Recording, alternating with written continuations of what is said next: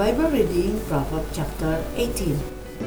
Chapter 18 Through desire a man, having separated himself, seeketh and intermeddleth with all wisdom. A fool hath no delight in understanding, but that his heart may discover itself. When the wicked cometh, then cometh also contempt, and with ignominy reproach. The words of a man's mouth are as deep waters, and the wellspring of wisdom as a flowing brook. It is not good to accept the person of the wicked, to overthrow the righteous in judgment.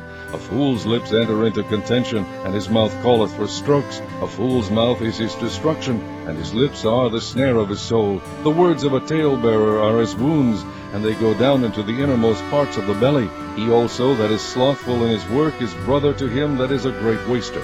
The name of the Lord is a strong tower, the righteous runneth into it and is safe. The rich man's wealth is his strong city, and as an high wall in his own conceit. Before destruction the heart of a man is haughty, and before honor is humility. He that answereth the matter before he heareth it, it is folly and shame unto him. The spirit of a man will sustain his infirmity, but a wounded spirit who can bear? The heart of the prudent getteth knowledge, and the ear of the wise seeketh knowledge.